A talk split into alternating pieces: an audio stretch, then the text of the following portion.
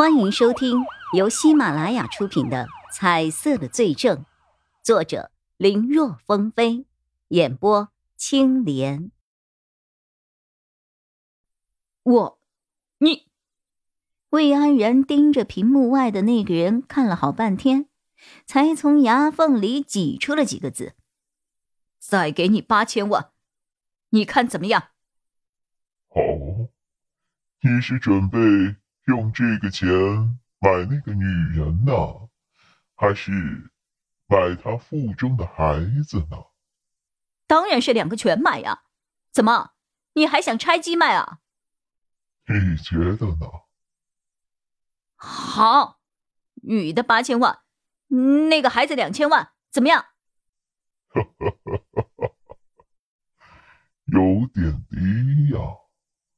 我觉得那个孩子长大后，嗯，可能会成为下一个世界首富。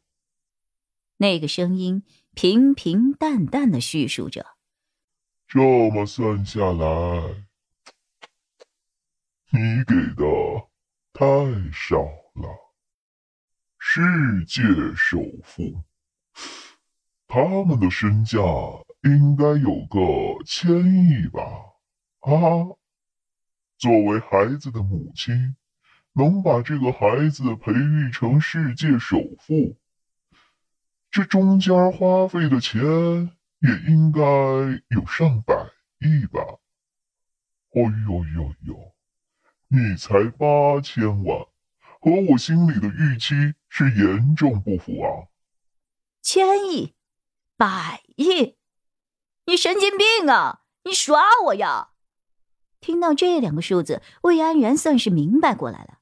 面前这个人压根就不可能放了他，就像他自己嘴上说的给钱，实际上根本没有打算给一分钱一样。哈 耍你，耍你又如何？我招罪者向来如此。说着，一个浑身被黑色斗篷笼罩的人走到了魏安然的身后。这个人的脸上戴着白色的面具，上面用血红的颜色由上而下写着两个字：“正义。”那人从怀中取出了一个小玻璃瓶和一条白色的方巾，他将瓶中的东西倒在了方巾上，然后不理会魏安然的咒骂。直接将方巾捂在了他的口鼻上。起初，魏安然还在挣扎，但是几秒钟过后，整个人明显萎靡了起来。之后，那个人随手在废弃的房屋里拽下了一根电线，直接勒死了魏安然。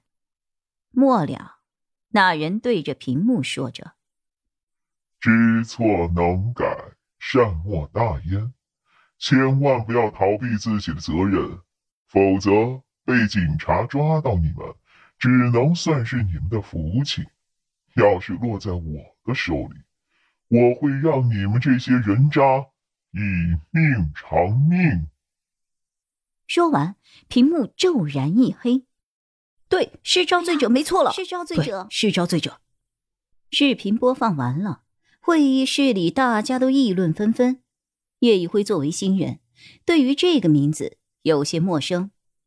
他依稀记得，似乎以前在什么地方听说过，但又想不起来，于是就问一旁的钟离眼：“什么是招罪者啊？”“就是一个自以为是正义的使者，实际上是滥用私刑的家伙。”钟离眼语气冰冷，显然对这位十分的反感。这人是几年前突然出现的，到现在为止。已经杀害了五个人了，而且那些死者的名气都不小，就像这一次的死者魏安然就是这样的。前一阵儿不是因为疑似酒驾撞死了人，却找人来顶包的这个事情，他还上过热搜吗？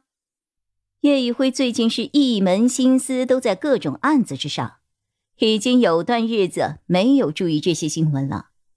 现在娱乐明星的新闻热点，往往能够占据半壁江山。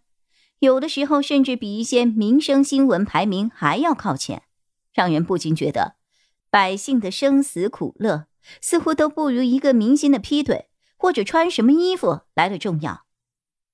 这人每次杀人的时候都会录下一段死者承认罪责的视频，所以被一些倾向有问题的媒体和个人给吹捧了起来，管这个人叫“招罪者”。有些人甚至还说，社会不需要警察，因为招罪者才是真正捍卫正义的使者。有了招罪者在，世间将永无罪恶。啊，哼哼！叶一辉听得直翻白眼。招罪者的所作所为，他觉得不需要去做任何的评判，是与非非常的明确。他有点不能理解，那些推崇招罪者的言辞，是真的有人那么去想，还是说有人为了一些不可告人的目的，是单纯的在带节奏？安静，安静啊！曹永浩示意大家暂停讨论，让法医高毅毅说一下他的发现。